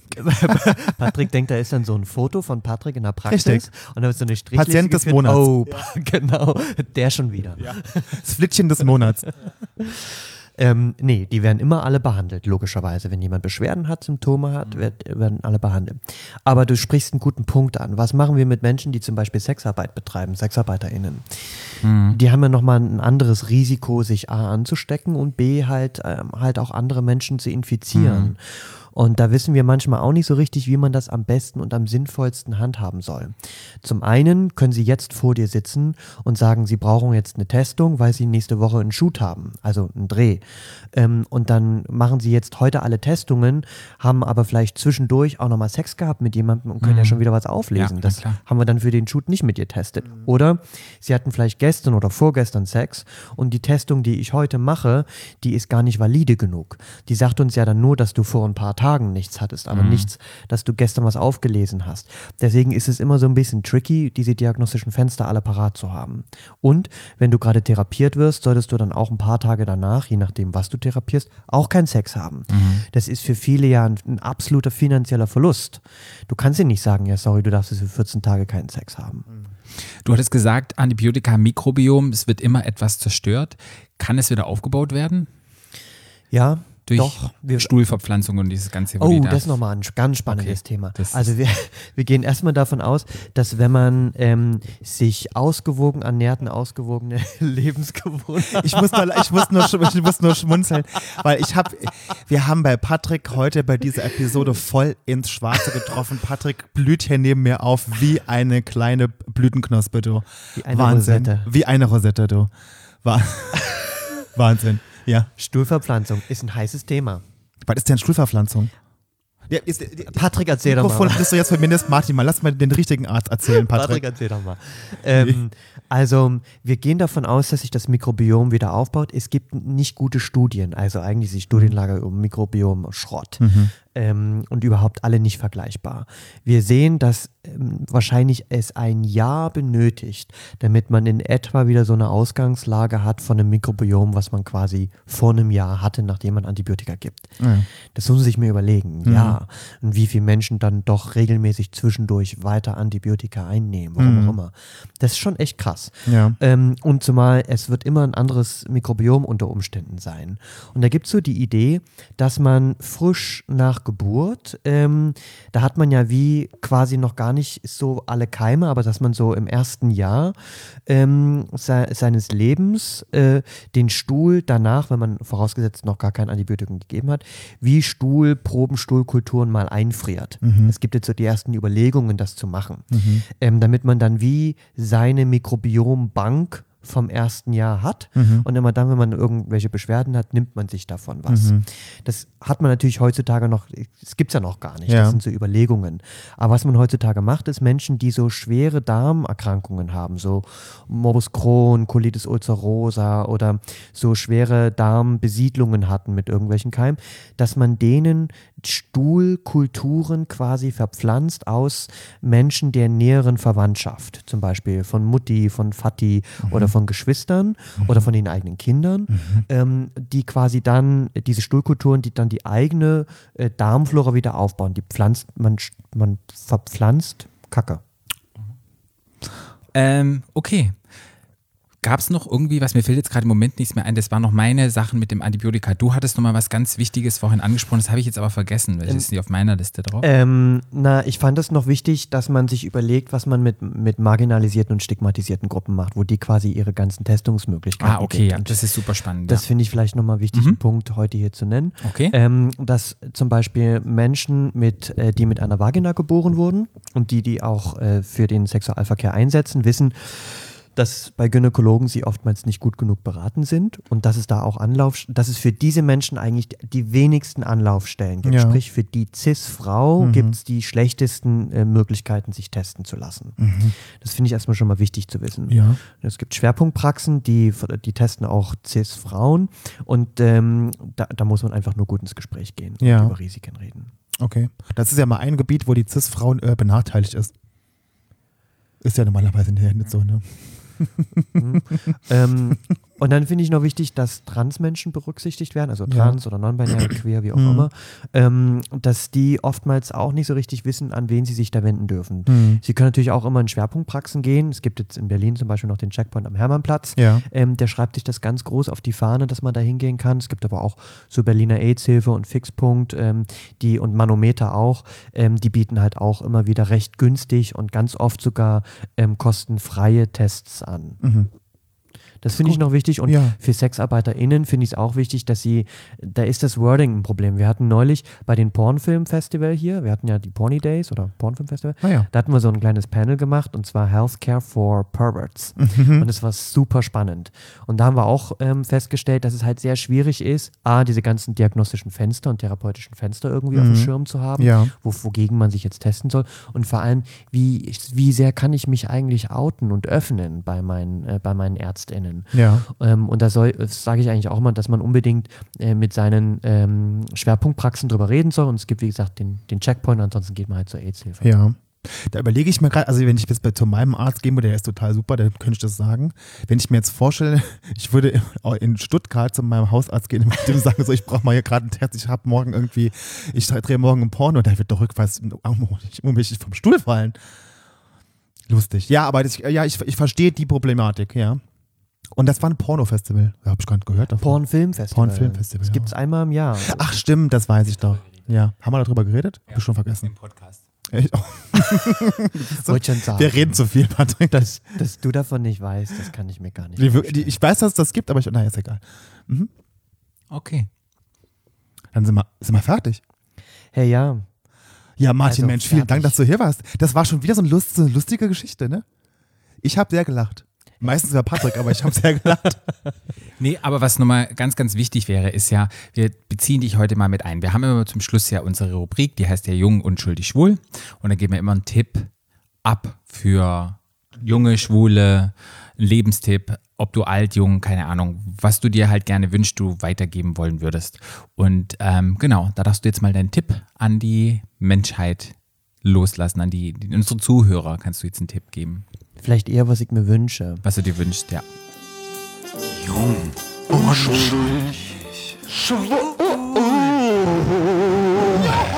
Dass wir offen darüber reden, wer welche Geschlechtskrankheiten wo hat und dass wir uns da nicht gegenseitig beschuldigen, ähm, wer sie hier wem gegeben hat, weil es gar keine Rolle spielt, sondern dass wir uns gegenseitig informieren, ähm, dass wir wissen, dass, wo wir wen die richtigen Fragen stellen, ähm, wenn wir uns testen lassen wollen und dass wir verantwortungsvoll umgehen mit den, mit den Therapiemöglichkeiten, die es so gibt. Und dass hey, Sexualität eine super schöne Sache ist und dass, wenn man so ein bisschen was weiß, sowas wie, bist du gesund, vielleicht einfach weiß, dass man, dass man so eine Fragen, dass, dass die wie nichts bringen. Ähm, und dass man einfach sich nicht vor allem und jedem möglichen Scheiß schützen kann. Ähm, und, und, deswegen sollte man trotzdem unbedingt die Sexualität ähm, schätzen und genießen und wie du schon gesagt hast, die, die Öffnungen Herzen. Okay, was ist dein Tipp, lieber Was ist Flo? euer Tipp, Habe ich, ja? hab ich auch nochmal einen Tipp? Ja, dachte, Martin hat den Tipp heute. Wir sagen alle Jo. Mein Tipp ist heute, Leute, das reimt sich. Öffnet die Herzen, Herz die Öffnung. Und ich kann mich Martin nur anschließen. Habt Spaß und seid aber, geht zum Testen, lasst euch testen, redet ganz offen drüber. Wenn ihr positiv getestet wurde, sagt es euren Leuten, mit denen ihr gerade vorher gebumst habt, weil ihr habt vielleicht nicht angesteckt. Traut euch, schämt euch nicht, das ist überhaupt nichts Schlimmes, wie wir vorhin schon gehört haben. Fast jeder Mensch kriegt einmal im Leben eine Geschlechtskrankheit, also ist nichts Schlimmes. Und du, Patrick, hast du noch Sex heute nach dieser Sendung? Nee, da fehlt mir der. können- Die Bewerbungen gehen alle an Flo. Er sortiert vorher aus und präsentiert mir dann nur noch. Nee, mir ist nochmal, mein Tipp ist einfach nochmal, wenn, wenn man irgendwie merkt, man hat irgendetwas oder es kommt Ausfluss oder es kribbelt, man sollte. Mein Tipp war immer, ich habe erstmal mit Freunden drüber gequatscht und habe gesagt, hey, du kann es sein. Also ein Tipp, teilt es und dann wirklich zum Arzt gehen. Und auch wenn man letztendlich nachher nichts hat oder es ist nicht schlimm, es gibt nichts Schlimmeres, als zu Hause selber rumzudoktern, sondern man gibt die Verantwortung ab. Deshalb gibt es professionelle Leute. Deshalb, liebe Leute, wenn ihr Vermutungen habt, geht lieber hin, dann gebt das ab und dann seid ihr in guten Hände. Das ist mein Tipp. Ja, dann haben wir es eigentlich für heute geschafft. Und es war wieder eine wunderschöne Folge mit dir. Und ich glaube, es wird auch nicht das letzte Mal sein, wo du hier auf der Couch sitzt. Hey, das würde mich freuen. Das ist echt, macht immer sehr viel Spaß. Im Übrigen bist du der Erste, du warst damals unser erster Gast und heute bist du der erste Gast, der wie zum zweiten Mal da ist. Wow. So viel jungfräuliche Entjungferung. Ja, wir hatten viele internationale Gäste hatten wir. Wir hatten von Drag Queens über Trans-Ikonen. Wir hatten, Aber Martin, keiner war so lustig wie du. Muss man wirklich sagen, du bist und bleibst der Erste und das ist immer was Besonderes. Yeah. Wo kann man denn dir nochmal folgen? Ähm, bei Let's Talk About Sex and Drugs in Berlin Mhm. und in Zürich sind wir gut zu finden. Das findet man auch auf Instagram und auf dem Facebook. Und ähm, ja, ich glaube, das ist doch schon mal gut. Und wenn man mir sonst auch folgt, weiß man auch, wo man mich in Berlin dann medizinisch findet. Genau, Martin Viehweger, kann ich nochmal sagen. Könnt ihr dann auch googeln. Ihr könnt uns folgen, at Stadtlandschwul. Man kann dir folgen bei, FKF, BLN. man kann mir folgen, at Paarout. Und wir sagen alle gemeinsam Tschüss. Dankeschön. Stadtland. Der Podcast. Stadtland.